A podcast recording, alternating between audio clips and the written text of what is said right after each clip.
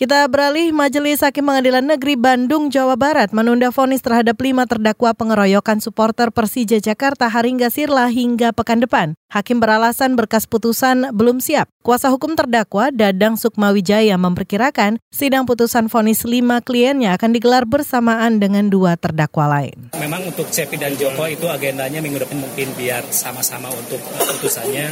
Kemudian di sisi lain mungkin putusannya memang hakim membuat suatu putusannya ada tiga tiga, untuk atas nama Aditya dan kawan-kawan, yang kedua atas nama Cepi, kemudian uh, yang ketiga atas nama Joko. Mungkin ini kan memerlukan waktu, harus matang berkaitan dengan hal-hal yang sifat mengadili. Kuasa hukum terdakwa Dadang Sukmawijaya menghormati putusan hakim yang menunda vonis. Namun Dadang mengingatkan masa penahanan seluruh terdakwa bakal habis jika sidang terus ditunda. Ia berharap majelis hakim menjatuhkan vonis yang adil.